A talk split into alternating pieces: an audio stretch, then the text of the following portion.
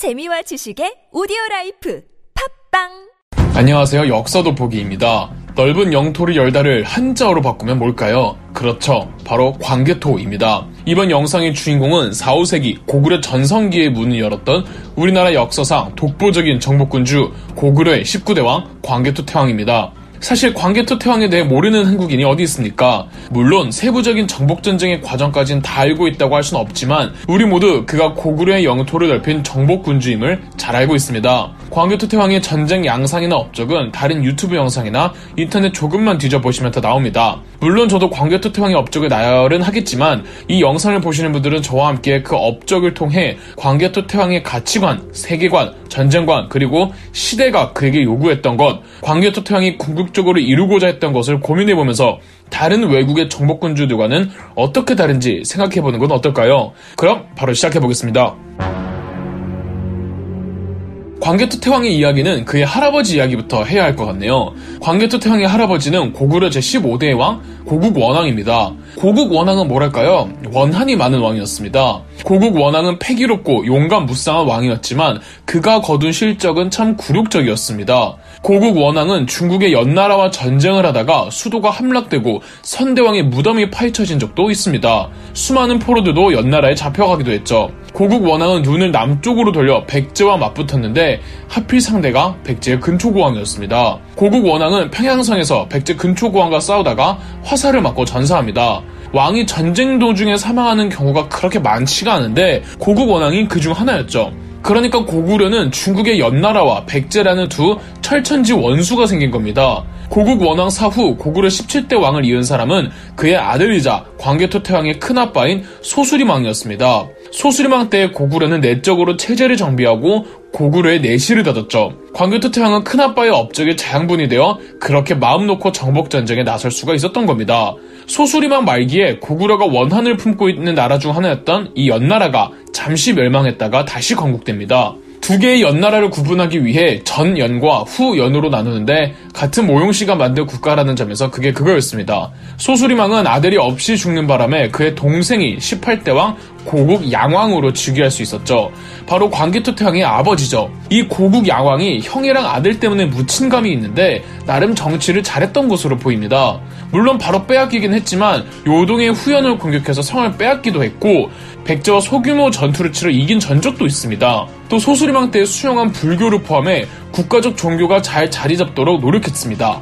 아무리 소수리망이 내치를 잘 닦아놓아도 고국 양왕 때에 말아먹었으면 광개토 태왕이 영토 확장 사업에 나설 수가 없었겠죠. 적어도 소수리망 때의 안정기를 유지는 할 수 있다고 볼 수 있죠. 고국 양왕 제위 3년째 장남이 태자로 책봉되었고 서기 392년 이 아들이 고구려 제19대 왕으로 등극하니 바로 광개토 태왕이죠. 당시 그의 나이 만으로 17살, 그의 본명은 배용주, 아, 아니 담덕이었습니다. 광개토 태왕의 영토 확장 과정 전에 이 고구려 병사들의 무기와 갑옷을 살짝만 언급해보고 가겠습니다. 고구려의 무기하면 역시 활이죠. 유목민족의 전통을 물씬 흡수했던 고구려는 짧고 많이 휘어있는 각궁을 사용했습니다. 고구려의 활을 국제적으로는 예맥 쪽이 사용한 활이라는 뜻에서 맥궁이라고 불렸고 당시 맥궁의 우수성은 누구나 인정하고 있었답니다. 활 시위는 소나 말의 힘줄을 사용했고 활이 짧고 많이 휘어 있으니 탄력성이 압도적이었습니다. 화살 촉은 용도에 따라 크기와 넓이가 상이했죠. 고구려 고분벽화에 보이듯 고구려 병사들은 말 위에서 활을 쏘는 배사법, 이른바 Parthian shot을 구사했고 이 Parthian 샷은 고도로 숙련된 기마술이 없으면 구사하기 힘들었다고 합니다. 석궁인 쇠뇌도 많이 사용했습니다. 검은 1m 이상의 외날 형직도 이 고리자루 큰 칼을 사용했고 이 형태의 검은 당시 동아시아에서 보편적으로 쓰이던 검이었습니다. 또 고구려는 부월수라는 도끼 전문 부대도 편성했습니다. 창을 살펴볼까요? 창은 기병이 쓰는 창과 보병이 쓰는 창이 따로 있었습니다.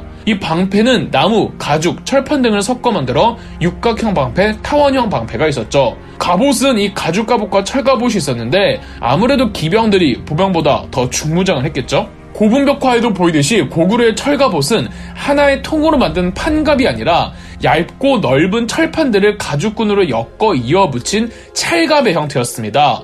찰갑은 탄력성이 좋아 방어에 유리했고 몸을 유연하게 움직이기에도 편리했죠. 무엇보다 고구려의 철 재련술이 타일 추종을 불허했습니다. 백제에는 석공 기술, 신라에는 세금 기술이 발달해 있었다면 고구려의 철제 기술은 국제적으로도 우수한 편이었습니다. 고구려 기병대 중 최정예 기병대는 말도 철제 무장화했는데 이 무장화한 말을 개마라고 불렀으며 개마를 탄 기병 부대를 개마 무사라고 불렀습니다. 지휘관들은 직급이나 신분에 따라 투구 장식을 넣기도 했습니다. 이 정도로 고구려의 병사들의 무기와 갑옷을 보고 바로 광개토 태왕의 정복 전쟁으로 넘어가 보겠습니다.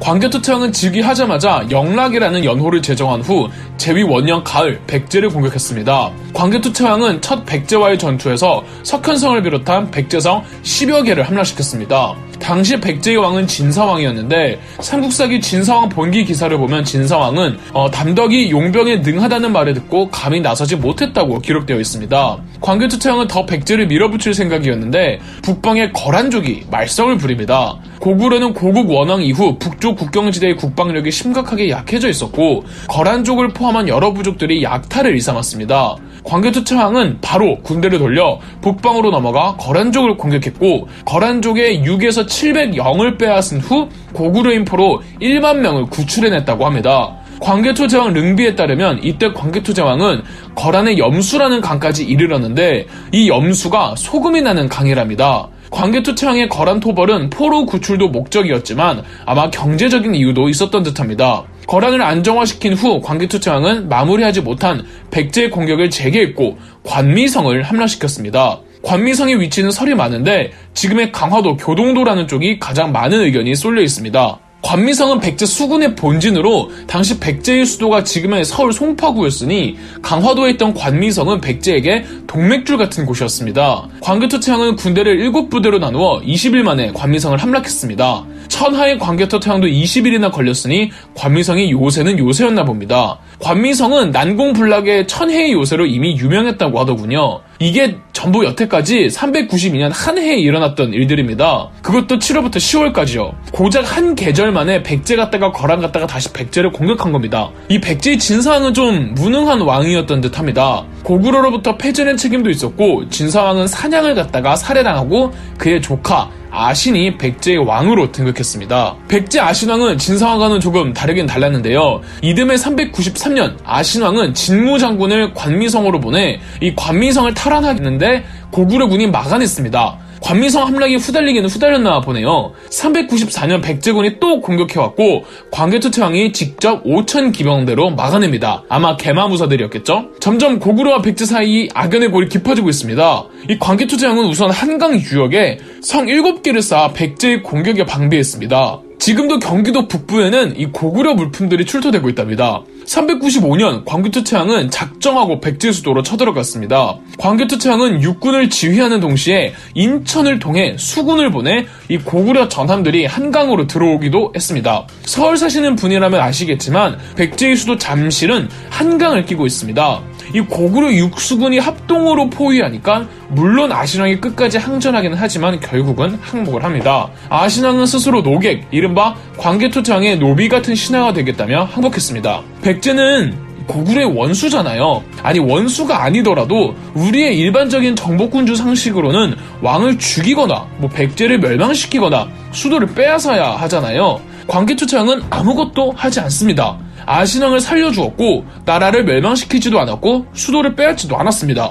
물론 백제 포로들과 백제 국경지대의 58개 성을 가져가기는 했습니다. 자, 여태까지는 주로 광개토 대왕이 남쪽의 백제와 공방전을 벌였죠. 하지만 백제는 여기서 끝이 아니었습니다. 백제 아신왕은 마지막 큰 한방을 준비합니다. 더불어 하필 이 타이밍에 북쪽의 후연이 또 고구려를 옥죄어 오는데 남은 광개토 대왕의 정복전쟁 2부에서 계속하겠습니다. 1부에 이어 2부 바로 시작합니다. 광개토 태왕이 백제 아신왕으로부터 항복을 받고 약 4년 후 서기 400년 이번엔 북쪽의 후연이 시비를 걸어왔습니다. 고구려의 두 번째 원수 국가죠. 후연은 광개토체왕의 예절이 거만하다며 3만 명을 보내 신성과 남소성 두 개 성을 함락시키고 돌아갔죠. 402년 광개토 제왕은 반격에 나섰습니다. 후연의 선제 공격이 있고 광개토체왕이 바로 반격하지 못하고 반격에 나서기까지 2년이나 걸린 건 400년에 한반도 남부에서 큰일이 일어났기 때문입니다. 신라의 뇌물마립관이라는 왕이 고구려의 사신을 보내 구원병을 요청해왔습니다.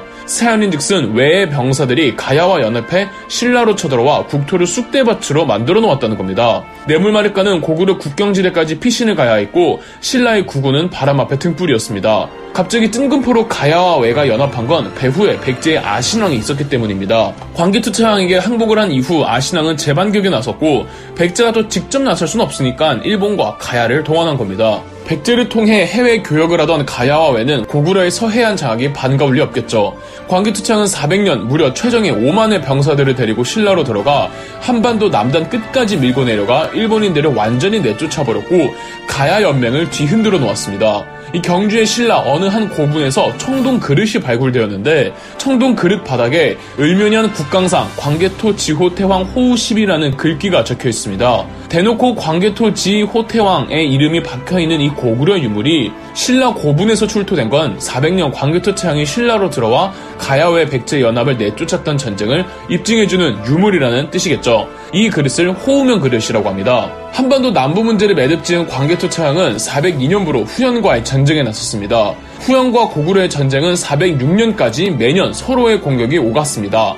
404년에만 광개토체왕이 친정에 나서지 않았는데 광개토체왕 릉비를 보면은 404년에 백제와 일본이 최후의 일격을 갈기러 고구려의 남쪽, 지금의 황해도 황주를 공격해왔다고 합니다. 일본이 한반도 남쪽에서 노략질한 수준이 아니라 한반도의 중북부로 들어온 건 백제와 일본이 아주 작정하고 들어온 겁니다. 아마 광개토체왕 본인은 이 전쟁에 나서지 않았나 싶습니다.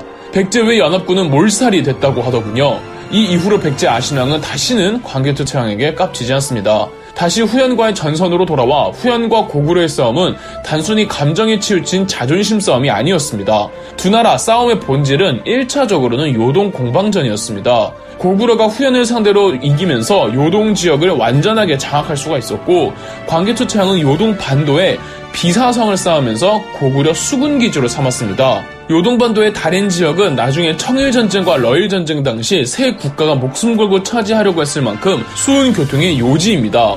교통의 요지이니까 군사적으로도 경제적으로도 차지하고만 있으면 엄청난 이점을 줄 수 있는 겁니다. 후연과 고구려의 싸움의 2차적 본질은 고구려의 요서 진출 전쟁이었습니다. 요서 지역은 후연의 본진이라고 생각하시면 될 것 같습니다.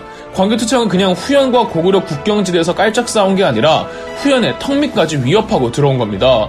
그리고 요서 일대가 우수한 철광석이 많이 나오는 지역인지라 광개투창의 요서 진출은 자원 확보라는 목적도 있었습니다. 이렇듯 광개투창의 영토 확장은 단순히 고구려의 위상을 널리 알리거나 국방을 안정화시킬 뿐 아니라 분명히 경제적인 이유도 있었던 겁니다. 광개토태양이 요서에 어디까지 진출했는지는 알 수가 없습니다만 그 영향력은 지금의 베이징까지 퍼졌던 것으로 추정하고 있습니다. 그 근거는 1976년 발견된 북한 남포시의 덕흥리 무덤, 일명 유주자사 진의 무덤입니다. 이 무덤의 묵서명에는 무덤의 주인의 이름은 진이며 그는 영락 18년에 죽었다는 내용이 적혀 있습니다. 그러니까 진은 광개토 태학 때 사람이라는 건데 진의 직책명 유주 자사는 고구려에 없는 관직이며 유주라는 행정명도 중국식 행정명입니다. 물론 논란의 여지는 있지만 진은 중국인으로 추정이 되며 유주의 위치가 정확히 어딘지도 알 수 없는데 고분 벽화에는 이 진이 13군 태수들에게 보고를 받는 그림이 있습니다. 13군은 유주의 하위 행정구역인데 이 13군 중에 베이징과 베이징 인근 지역의 옛 이름들이 등장하는 거죠. 요약하자면 유주는 베이징을 포함한 상위 행정구역이며 그곳을 다스리는 자사 진의 무덤이 뜬금없이 옛 고구려 영토에서 나오는 건 아마 진이 고구려로 망명해왔다는 거겠죠. 광개토창이 고구려의 영토를 베이징까지 넓혔다는 게 아니라 광개토창의 영향력이 직간접적으로 베이징까지 퍼진 정도였던 것 같습니다. 402년에서 406년까지 고구려와 후연의 전투에서 이토록 광개토장은 후연 깊숙이 진출하자 후연은 내부적으로 크게 흔들리게 됐고 결국 407년 내분으로 후연은 멸망했습니다. 408년 연나라가 다시 건국되는데 이 연나라를 북연이라고 합니다. 그런데 북연을 세운 모용 운이 자신은 사실 고구려인이라며 성을 고시로 바꾸어 고운이라는 이름을 사용하기도 했습니다. 고운의 할아버지가 고구려 고국 원왕 시절 연나라에 침입 때 연나라로 포로로 붙잡혀갔고 고운은 연나라 사회에서 능력을 발휘하며 모용시의 일원이 되어 후연이 멸망하자 직접 북연을 재건국한 겁니다. 광개토태왕은 동족을 만나 기쁘다며 북연과 좋은 관계를 쭉 이어갔습니다. 이로써 고구려의 서북쪽 국경지대에 평화가 찾아왔고 서북쪽 전선에서 광개토태왕의 제일 큰 성과는 요동에 대한 완전한 장악이었습니다. 광개토태왕은 제위 18년째가 되던 409년 장남 거련을 태자로 삼았고 410년엔 동북쪽 국경지대의 동부여 잔여세력을 공격했습니다. 동부여를 완전히 멸망시키진 않고 어느 정도 자치권을 부여했지만 사실상 동부여는 고구려에 통합되었고 시간이 지나면서 자연스럽게 사라졌습니다. 앞서 광개토태왕은 한 차례 동북부 만주 지역에 거주하던 숙신을 복속시키기도 했습니다. 숙신은 말갈족의 전신입니다. 광개토태왕은 동부여를 끝으로 동북쪽 국경지대를 안정화하는 데도 성공했습니다. 광개토창의 북쪽 정벌은 첫째, 아까도 말했던 것처럼 요동 장악도 있었지만 둘째로는 고구려 북쪽 지대에서 다 제각기 살아가던 다양한 민족들을 굴복이 아니라 고구려로 통합시켰던 겁니다. 광개토태왕 이전의 만주는 분열성이 심각해 고구려가 제어하기 곤란했지만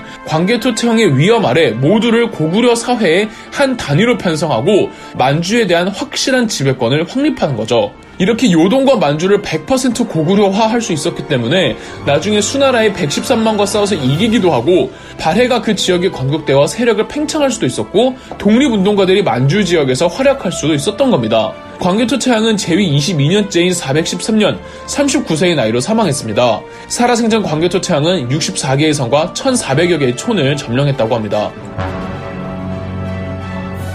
광개토창 사후 태자 거련이 고구려 20대 왕으로 즉위하니 고구려 전성기를 완성시킨 장수왕입니다. 장수왕은 아버지의 영광을 기리고자 광개토창의 업적을 찬미한 비석을 만드니 바로 광개토 대왕릉비 혹은 호태왕비입니다. 비석의 높이는 약 6m 정도이고 내용은 세 부분으로 구성되어 있습니다. 1부는 고구려의 건국 신화와 고구려 왕계, 2부는 광개토창의 구체적인 정복사업, 3부는 능을 관리하는 사람들의 숫자와 차출 방식이 적혀 있습니다.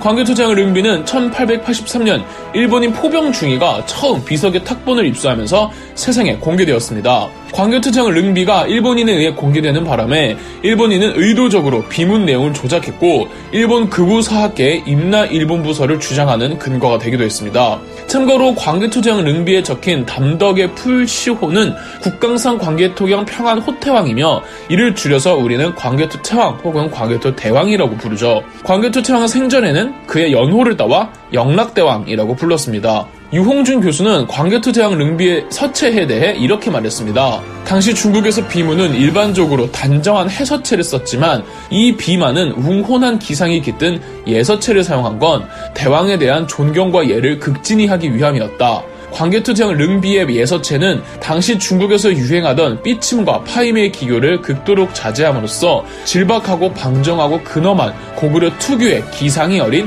개성적인 서체다. 광개토장 릉비에서 200m 정도 떨어진 곳에 장군총 다음으로 큰 돌무지 무덤이 있는데 이 무덤에서 원하옵건대 태왕릉이 산처럼 안전하고 산악처럼 튼튼하소서라는 문구가 적힌 벽돌이 발견되어 이 무덤을 광교토대왕의 무덤으로 여기고 있습니다. 원래 한 나라의 임금이 정복전쟁을 이유로 그렇게 오래 수도를 비운다는 게 쉬운 일이 아닙니다. 수도를 비운 사이 귀족들이나 민중들의 반란이 일어나지 말란 법이 어디 있습니까? 그럼에도 광교토태왕이 그렇게 정복전쟁에 많이 나설 수 있었던 이유는 고구려의 내정이 완벽에 가까울 정도로 안정화되어 있었고 이는 큰아빠 소수리망에게 빚진 거랍니다. 소수리망도 소수리망이지만 중국 측 기록을 보면 광개토 태왕도 몇 차례 군사적 개혁을 단행해서 강력한 왕권을 보유한 국왕 밑으로 모두가 하나로 조직화되도록 시스템을 정비하기도 했습니다. 광개토 태왕의 전쟁 양상을 보면 어떨 때 의아합니다. 백제가 뻔히 다시 공격해 오리란 걸 알면서 몇 번이고 백제를 용서해주고 이미 영향력을 베이징까지 퍼뜨렸으면서 베이징까지 영토를 확장시키지 않은 것 후연 멸망하면 그 영토까지 다 편입할 수 있었는데 그러지 않았던 것. 일본 가야 연합군이 신라를 괴롭힐 때 광개토 태왕이 5만 군사를 보내 마음만 먹으면 한반도 남부에 있는 국가 전부 멸망시키고 고구려가 한반도 전체를 차지할 수 있었는데 그렇지 않았던 것. 광개토 태왕에게 영토 확장은 별다른 큰 의미를 주지 못했다는 겁니다. 그가 목표했던 것은 더 높은 차원이었습니다. 광개토 태왕을 다룬 판타지 드라마 태왕사신기에는 광개토 태왕 담덕의 전쟁권과 이상향을 나름 잘 묘사한 대사가 있어서 인용해 보겠습니다. 고구려 중신이 그대들에게 묻겠습니다. 그대들이 바라는 왕은 어떤 왕입니까? 동서남북 끝이 없는 땅을 원해요? 그 땅 어떻게 뺏어줄까요? 남자고 여자고 애고 동물이고 다 죽여놓으면 그거 우리 땅 되는 거겠지. 그 아들 그 손자들이 복수의 칼을 들고 우리를 노릴 것이고 그때마다 싸워서 또 죽이고 죽고 죽이고 그런 땅을 원하는 겁니까? 전로족장 북방의 유목민족들은 왜 시시때때로 우리 고구려 국경을 노략질하는 겁니까? 농산물이 필요합니다. 그들이 가진 것은요 훌륭한 말과 각종 각축이죠. 연대가 거란족이 가진 게 뭡니까? 거란 8개 부족엔 대단히 풍부한 소금강이 있습니다. 그 소금이 필요한 데가 어디죠? 숙신 쪽이겠죠. 우리가 줄 수 있는 것? 그곳엔 철이 필요할 게입니다. 만약 우리가 그 각각의 땅에 필요한 것을 갖다 줄 수 있다면 그 중심에 고구려가 있어 모두가 한 형제가 되어 적어도 100년의 평화를 이룰 수가 있다면요. 그저 단지 이기고 싶은 겁니까? 복수의 씨를 뿌리면서요. 영토 영토에 집착하는 우리가 한없이 부끄러워집니다. 광개토 창의 연호, 영락의 뜻이 뭔지 아십니까? 영원히 즐거움을 누리다입니다. 그럼 역사 돋보기였습니다. 영상 재미있으셨다면 구독과 좋아요, 알림 설정까지 해주시면 감사드리겠습니다.